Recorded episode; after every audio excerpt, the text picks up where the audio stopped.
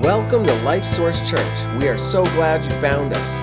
We hope that you will experience God with us as you hear the preaching of the Word.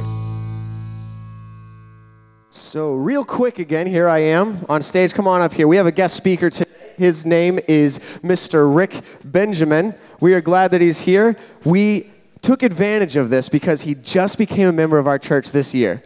And we said, we need someone to fill in. This is trial by fire. So, if anyone's looking to be a member, watch out. You're next. No.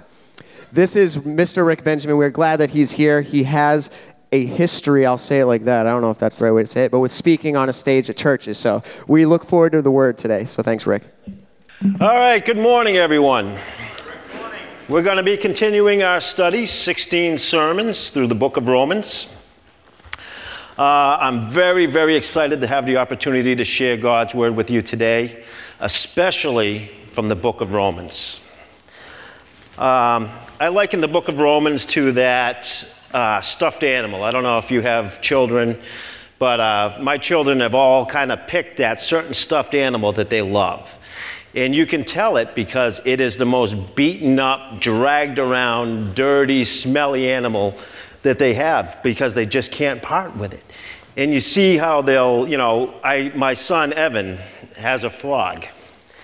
And in preschool, this frog went missing. And it became this big thing. The preschool teachers drew a picture of the frog missing, had it posted all over the, uh, the school. You know, we got to find this frog. And Evans, where's my frog? You know, it was devastating. But I mean, if you look at the frog, the eyes are all worn off. It's beat, it's worn, it's torn. And, uh, you know, I liken that to my love of the book of Romans. I'm one of those guys that just cannot part with the Bible. I know it's just printed word, but I just cannot take myself to put it in the trash. So, from conversion to present, I've got pretty much every Bible I've ever owned. I mean, some have been left on the picnic table. They started off this thick and they're like that thick now from being rain soaked. Missing uh, pages. I have a bunch that no bindings, no nothing, but you know, there's notes in there and stuff that I see valuable. So I keep them. But one thing that you would find in common, if you went through every one of those on the shelf, you're going to find that the book of Romans is going to have more highlights, more notes, more wrinkled up, beat up, torn pages than any other book. That book of Romans has done a lot in my life. It's been huge in my whole Christian walk. So, with that being said, I just want to encourage you. This is an awesome series. We've got 16 sermons. And it's a great, great opportunity to get into the book of Romans. But I encourage you, don't stop here. Because uh, Pastor Walt and Pastor Dave have done a great job going through the book. But they'll be the first to tell you 16 sermons is just scratching the surface of the wealth that's in this book. So I encourage you to take the time and dig into it. Make this just be the springboard for your study. Add it to your devotional uh, reading, uh, Bible studies, what have you. I guarantee you'll be profited by studying the book of Romans. So, with that being said, we're going to pick up right where Pastor Walt left off last week. If you remember last week, he left us with the thought the key to a successful relationship with God is choosing to believe Him from beginning to end. That's a huge statement. You remember, he said that it's not enough to believe in God or to believe that there is a God, but to believe what God says. And that's where our salvation begins, is it not? It's when we finally come to the understanding that we are condemned, that we have no way, there's nothing we can do because of the fall of man because of our sinful nature, there is no way we can please God except for having faith and trust in Jesus Christ. And that's what Paul's been going through so far through the whole book of Romans. So far, it's been justification by faith. We need to believe everything he says. And that's where we part ways a lot of times. How many times have you tried to share Christ with somebody and they say, Well, I believe God. I believe there is a God. I believe in God, but I don't believe all that other stuff. Well, all that other stuff is God's Word. And this is what we need to be into. We need to get into God's Word. So I wanted to uh, start this morning by saying that we're going to enter into Romans chapter 12. Now, so far, Paul has really presented you know, a case for salvation and that justification by faith. And we believe this and we accept this. And so now we accept Christ's free gift. We are saved. But then what? And now we kind of shift gears now. This is kind of the rubber meets the road part of Romans. This is where we get into Christian conduct. This is where all of a sudden some things are required of us. And it matters if we want to have that relationship with God, if we want to have the successful relationship with God, then we're required to do some stuff. And this is where it starts to get all fuzzy and gets a little crazy because anytime we get added into the mix, there's trouble. So, in the Christian faith, there is some assembly required. How many people love to see those words? Some assembly required. I have learned my lesson the hard way. I will never buy a gas grill in a box ever, ever, ever again. I have learned my lesson. I thought once, then I did it again twice. So now I will buy borrow a vehicle, whatever means it takes to go buy one of those already assembled grills because it's just a nuisance to put together and it never works. Ignite it never works. It's like, ah. But when it comes to these words, some assembly required, and I love the warning. That's why I picked that slide. Um, there's generally three approaches taken. You have the person that will get the box, open up the box, take all the stuff out, take the directions, throw them off to the side, position that box just right so that you can see the picture, and then you build it. Then there's another group of people that will open up the box, take all the stuff out, take the directions, start to build it, and say, ooh, I don't know. Maybe look at the directions, refer to it a little bit, but primarily building according to the picture. And then there's those other people, which we hate, that will take the directions and they will take the directions out of the box first, read them through, then take all the parts out, and then assemble the product. Now, throughout my life, I have been in all three of those situations. As a teenager, I was the guy that would just rip open the box, and my mom would, you know, hey, can you put this together? And look at the picture and, you know, put it together. And then, you know, through my late teens, early 20s, then I started realizing, well, you know, maybe I better look at the instructions a little bit. And, Started doing that, and then by the time I hit 30, I realized that, you know, there's something wrong with these other two methods. There's always leftover parts.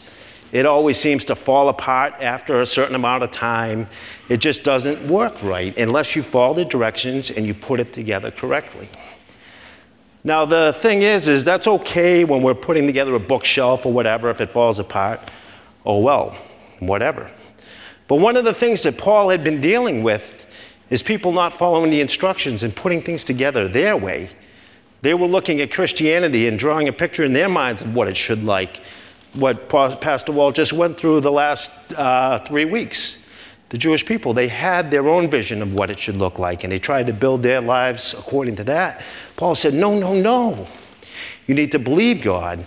And by believing God, that means believe everything He says from beginning to end and following His words. So we need to be careful as we, uh, you know, become Christians and we start to follow Christ, that we follow what He says and not what we picture it should look like. We shouldn't emulate people. A lot of times we'll have a look up to a pastor or somebody else in the church and we'll try to be like them. And that will get you so far for a little bit of time. But in reality, you're always going to fall short. The only way to have that successful relationship is to follow the directions which God gives us. So let's take some time and let's see what God has for us. We'll see what directions He has for us today.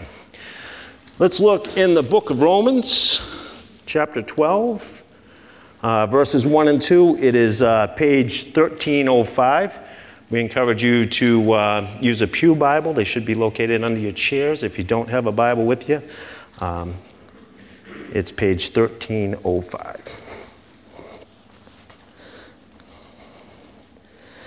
Paul writes, I beseech you, therefore, brethren, by the mercies of God, that you present your bodies a living sacrifice, holy, acceptable to God, which is your reasonable service. And do not be conformed to this world, but be transformed by the renewing of your mind, that you may prove what is that good and acceptable and perfect will of God. I want to just say one other thing um, by way of introduction. Um, I haven't flown an airplane in, in an airplane in probably 20 years, but I'm assuming it's the same thing. Anytime you get in an airplane, you know, they, they do that same routine. They start taxiing down the runway, and the stewardess comes out, and the stewardess will start saying, This is the seatbelt, this is how the seatbelt works. Um, you know, in the case of an emergency, oxygen masks are going to come down, and, you know, the exits are here and here. And you can tell the first time flyers, they're like this whoa, whoa, where's the exit? Where's that? And the people that have been on the plane and you know have flown thousands of times, they don't even know that it's going on. They're looking, they're reading, they're you know they're off in la la land because they know the information.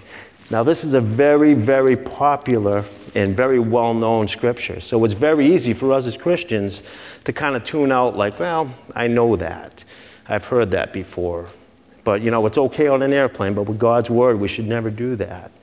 We need to really focus. And even though you may have heard this scripture preached 50 times or more in your life and you just know it back and forth, I encourage you just to let God speak to you today because He can always show us something new through His Word.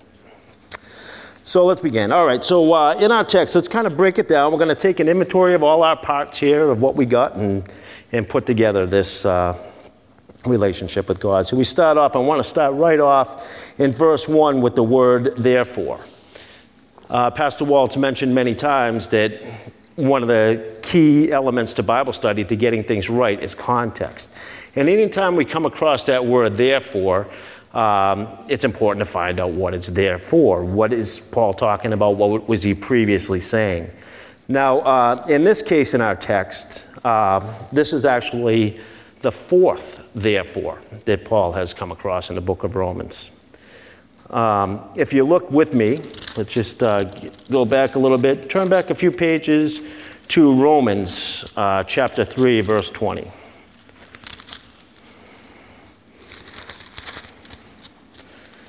Romans chapter 3, verse 20.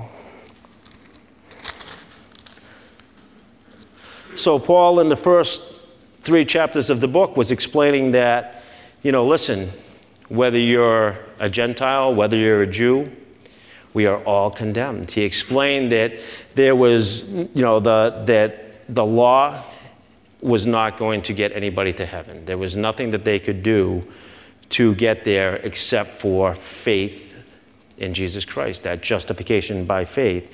And he says in verse 20, he says, Therefore, by the deeds of the law, no flesh will be justified in his sight, for by the law is the knowledge of sin.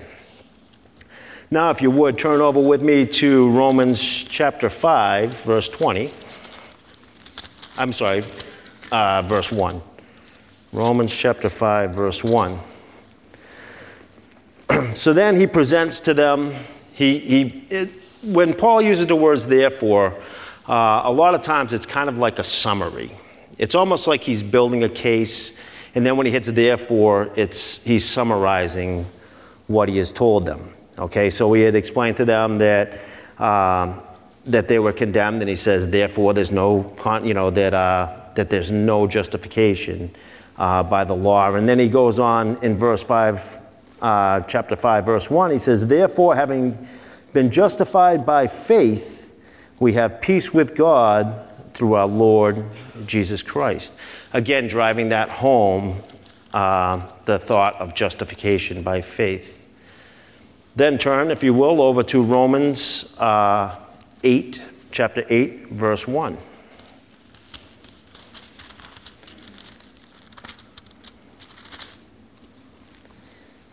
He says here, There is therefore now no condemnation to those that are in Christ Jesus, who do not walk according to the flesh, but according to the Spirit. And what that is, it's the therefore of assurance, if you will. He says, listen, no matter what, you got to understand that once you accept this gift that Jesus has given you, and you are justified by faith, there is no condemnation. And, uh, and that's a huge thing. That's, that the Jewish people were still wanting to add works to it. They still thought they had to do stuff. And he says, as far as salvation goes, no. You have full assurance. And then he brings us over to here, back to chapter 12. And uh, we're back in chapter 12, verse 1. So that's just a little background to see what, where we are. Okay, so he says, I beseech you, therefore, brethren, by the mercies of God, that you present your bodies a living sacrifice. The word beseech is interesting. It's an urging. He says, I urge you, I exhort you, I encourage you. But uh, in the Greek language, it's a lot different than the English. They have a lot more, you know, a lot of times it'll take a whole bunch of English words to try to define one Greek word because of all different tenses and moods and things that they have. And a lot of times things are in the imperative tense where it's uh, you have to do this. It's almost like a command from God. And I find it interesting that here, this is not a command. This is an urging. This is, you know, guys, come on, you really should do this. He says, I beseech you, therefore, brethren, talking to Christians, um, that you, therefore, by the mercies of God, that's everything that we've seen so far, um, you know, God is merciful. That you present your bodies a living sacrifice. The word present here means to, uh, to present, to give somebody, to place, uh, place at one's disposal. It's, a, uh, it's in a tense to suggest it's a one time action. It's something that we do continually and we don't take it back. Um, and bodies is just that it's our bodies. So he says, I beseech you, therefore, brethren, by the mercies of God, you present your bodies a living sacrifice. Now is where it starts to get a little scary sacrifice. I don't know about you, but the first thing that comes to mind when I think sacrifice is I think uh, the Old Testament sacrifices, where they would bring the animal to the altar, they would present it to the priest, and the th- throat would be slit because of the need for blood, and then it would be put on the altar, it would be burnt. Um, but it was blood and death were a requirement. But that all changed when Jesus came. There was no longer that requirement anymore. It was that justification by, by faith that Paul was driving home to us. But see, what Paul's asking here is not for a dead sacrifice, he's asking for a living sacrifice. He's asking us to present our bodies to him. And that's interesting because, you know, we, we can look at that in a couple different ways. We could look at it like, okay, well, here it is. You know, I, I knew there was a catch. I accepted Christ as Savior, but now all of a sudden I've got to put my body on the altar. He wants this from me, he wants that from me. You know, it, you could look at it in that perspective, and that's damaging and, and not a good way to look at it. I prefer to look at it as like, wow. God wants to use me. See, what we miss a lot of times is we are the church. This church building is not the church. We are the church. When we accept Christ as Savior, we are indwelt with the Holy, with the Holy Spirit. And at that point on, we are to uh, grow and be more like Christ. And He uses us. And, and, you know, we're talking about the God of the universe. We're talking about the God who spoke everything into existence, the God who created everything that you can see, the God who was so merciful that He sent His only begotten Son to die on our cross for our sins. You know, he could have used any method possible to reach others or to do his work, but he chose to use us. He chose to use me. He chose to use you. And that's a huge thing. That's awesome that God would want to use us. But you know, you, you think, well, boy, I don't know. I don't feel too worthy. I don't think that God could use me. You know, I'm just me, you know. It, but look what Paul says next. He says, uh, to present your bodies a living sacrifice, holy and acceptable to God. The scriptures tell us that the minute we accept Christ as Savior, we are then indwelt with the Holy Spirit. And at that point, right away, we are pronounced holy. And a lot of times we look at salvation as this thing that just happened, or becoming holy as this thing that just happened, but it's actually a process. Salvation is the process where the minute you accept Christ, you are saved. But then there's a lot of time between this to when we're home in heaven with God. And then that during that period, we are being saved, and then eventually we go home to glory and we have been saved. And sanctification is the same thing. The word holy means to be consecrated, set apart. Um, and that's the sanctification process that we see. Um, sanctification is the process by which we're made holy. See, we're pronounced holy upon salvation, but then by surrendering ourselves to God, presenting ourselves as that living sacrifice, we become closer with God. Christianity is not a religion, it's relationship, right? And that's why this relationship with God is so important. And what happens is, is the sanctification process, we become more and more sanctified as we go through. So it's the same aspect of salvation where we are sanctified, we are made holy as soon as we accept Christ as Savior, but then we are becoming more and more holy as we live our lives, and then eventually we're in our glorified state. And that's one of the three things that Pastor Walt says we do around here all the time it's surrender to the Lord it's to uh, grow to be more like the Lord. And it is uh, tell others about the Lord.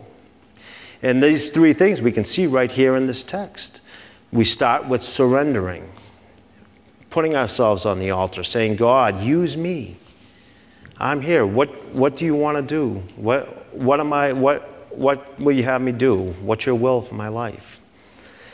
And we just surrender ourselves and we go whichever way He leads. And by doing that, now we become more and more Christ like. And then we go on from there to tell others about the Lord. And the, the Apostle Paul is going to deal with a whole other uh, lot of things. And even in chapter 12, he does as well. But it starts with this if our relationship's not right with God, anything else that we try to do beyond that, we're going to be struggling with. So, what's the difficulty? It seems to, uh, then he goes on, I'm sorry, one more thing. He says that uh, this is your reasonable service. The word reasonable is where we get our word logical from. And service uh, is, has to do with, uh, tied with old worship services and things like that. So basically, what he's saying, you'll see a lot of other Bible translations will uh, will translate this as your spiritual worship um, or your, your uh, spiritual service. And what I see is it's Paul saying it's your reasonable worship. By surrendering ourselves, we are worshiping God. We are being grateful for everything that He's done for us. You know, all those other chapters the justification by faith, the sending His Son to be the propitiation for our sins and all the things that He's done for us, the mercies of God. Because of those, we are to surrender ourselves a living sacrifice. And remember before at the beginning, I said, I, with beseech you, it's an urging, it's not a command. See, God doesn't want a bridled sacrifice. He doesn't want us to go kicking and screaming. He wants us to be willing. You know, God can use other people, He can do whatever. You know, we have free will to do whatever. But if we want to worship Him fully, then it comes with that surrendering. But why is it so difficult? Because we think. And sometimes our thinking is not always correct, right? A lot of times we think more about what we need. You know, we think about the bodies and we're like, boy, I don't want this body to be cold. I don't want this body to be hungry. I don't want this body to have this. I want this body to look good and da da da da da. And, we, you know, we start being more focused on things than surrender. So let's look at verse 2. He says, And do not be conformed to this world, but be transformed by the renewing of your mind. The word conformed means to fashion or to shape, literally means to be molded. Paul says we are not to conform to this world. This is one of the biggest problems that Paul had had when he's writing his letters to, uh, to these churches was they they started off all on the right track, but they kept bringing in outside influences, other things that weren't of God. They started adding these things into the worship service, and that's what a lot of the things are into the church. And a, a lot of these things that he's trying to correct is that. He's trying to separate that and just say, listen, you need to follow God's instructions, not the world's. You know, how do you know what's of the world and what's of God? Well, I mean, take the Bible into work with you. And uh, tell your boss, well, I can't do that because of this, or I can't do this because the Bible says that. You know, the, the world doesn't want to hear that in a lot of places. You know, they have their own ideals, their own influences, their own morality um, one of the biggest things is morality. You know, if you walk outside the doors of the church and you're subject to the world, how, do, how does the world decide what is moral and what isn't? We take a vote. Well, we all believe that this is okay and we all believe that this isn't, and whoever votes the highest, that's basically where they land their morality scale. With God's word, there's an absolute morality. There's absolutes in this Bible. And that's what we need to do. We need to make sure that we're focused on them. And we do this by the transformation. That word uh, transformed has to do with metamorphosis, like the caterpillar turning into the butterfly. That's what happens to us when we accept Christ as Savior. We, we change, we're transformed. All of a sudden, there's a new way of thinking. We think things differently, we see things differently, at least we should. I remember when I first got saved, it was, you know, kind of like somebody flipped that light switch. All of a sudden, things that I thought and things that I saw before were completely different. I looked at them in a different light. I looked at them under God's light. And that's what Paul's saying. He's saying, don't be conformed. Don't take the world's views and all the things that they have to say. Focus on God's word. Follow his instructions for your life. Then he goes on to say, uh, that you may prove what is that good and acceptable and perfect will of God. And that's awesome. So, what Paul's saying is by doing all these things, you will be able to prove God's will. Now, it's funny how we look at God's will. I think a lot of times we take God's will and we make it into this big, mysterious, hard to find thing. It's, you know, we're begging and pleading, God, please show me your will. And we think like it's hidden in a cave in the middle of nowhere in a safe that we got to find a combination to to figure out what is God's will for my life.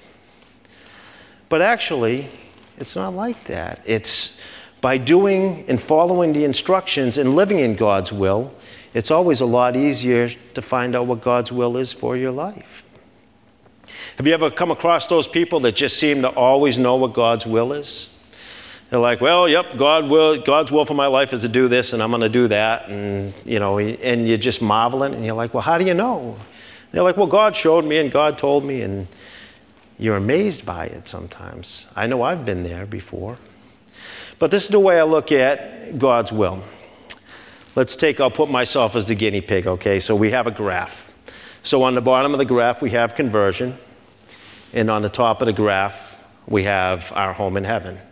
And as we're going up the graph, we're becoming more and more and more Christ like, correct? So, what happens is, if you took a graph of Rick Benjamin's life, you'll see that conversion be this big shoot up.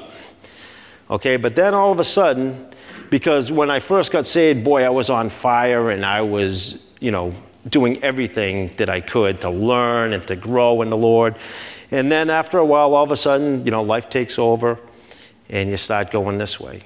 You start plateauing and then it's up. And if you look at a picture, it'd be kind of like this up and down because these times where it's flat is where I'm not really surrendering to God and I'm not focusing God and I'm starting to do things my own way. I'm starting to build that, assemble that box without looking at the directions. I'm just doing the things that are being, you know, that I think are right. And next thing you know, it's like, well, I can't, you know, go to church today. I got work, I got this, you know, life has taken over. This has got so hard. Um, you know, we start focusing away from God, focusing on ourselves and our needs, and we could be doing all the right things too. It could be, well, look, I got to prepare a sermon, I've got to go teach Sunday school, I've got to go practice for the worship band, I got to go clean the church, I got to go do this, I got to do that. Then all of a sudden you find yourself over here somewhere, and you're all of a sudden you realize, where am I? God, what's your will? Where should I be? Well, see, God's will is way over here. God's will is back where He says, put slot A into uh, tab A into slot B and use this bolt or that. Or where He says, I beseech you, brethren, present your lives a living sacrifice. See, God's will is that we follow His directions. And when we're doing things this way, we're doing them on our own steam. We're not using that power of God. See, God will work through us if we allow Him to. That's the whole point of us surrendering, is to allow God to use us for His purpose. So, you know, we need to, to just continue that way. Um, so, with, with that being said, um, I was looking to try to find the key point. I had met with Pastor Walt uh, earlier this week, and he was showing me all the dynamics of the uh, slides and how everything works and where to stand, where not to stand. And uh, I was kind of sharing my sermon notes with him just to, you know, make sure we're all on the same page because I'm jumping into a study that I've been going through. And he asked me a question. He said, you know, what is the main thing that you want to present. If they were to take away one thing, what would it be? And of course, I started preaching my sermon all over again. Well, this is the first thing and that thing. And he goes, No, he goes, You really want to narrow it down to one thing.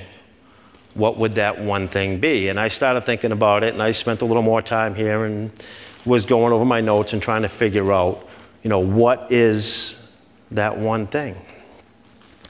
And then uh, I left here, I ran some errands, I went grocery shopping, and, uh, and I just continued through my day. And I got home and I opened up Facebook just to decompress a little bit, and Pastor Walt had sent a message. And uh, in that message, he was talking about the parking lot and that he met with everybody and it was all set and it was a go and he was thanking everybody that had helped and he made a statement that probably went right over everybody's heads, and it probably would have went over mine too if I wasn't keyed in and, and looking for something.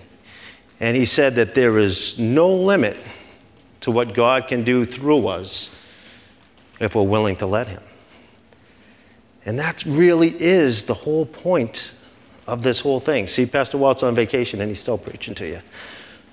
But that's it, you know. Yeah, we're saved no matter what we have that assurance that Romans 8:1, therefore there is no condemnation in Christ Jesus to those that are in Christ Jesus, but we're required to do stuff. And our requirement is to grow that relationship more with God. And by doing that, it's by surrendering and paying attention and believing His word and growing to be more like the Lord and telling others about the Lord. And when we don't do that and we start to do things on our own steam and we don't pay attention to what God's instructions are and we start doing them our own way, then all we're doing is limiting what can be done. See, there's no limit to what God can do through us if we're willing to let Him. Let's pray.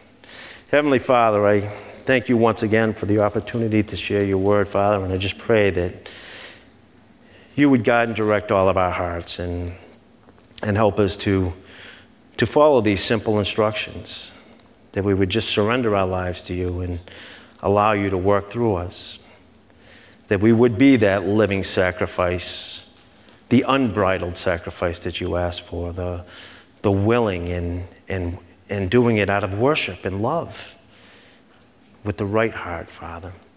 And we pray that if we do that, that you would use us mightily that we would be the light in this world. Father, we ask these things in Jesus' name. Amen. Thank you, everyone.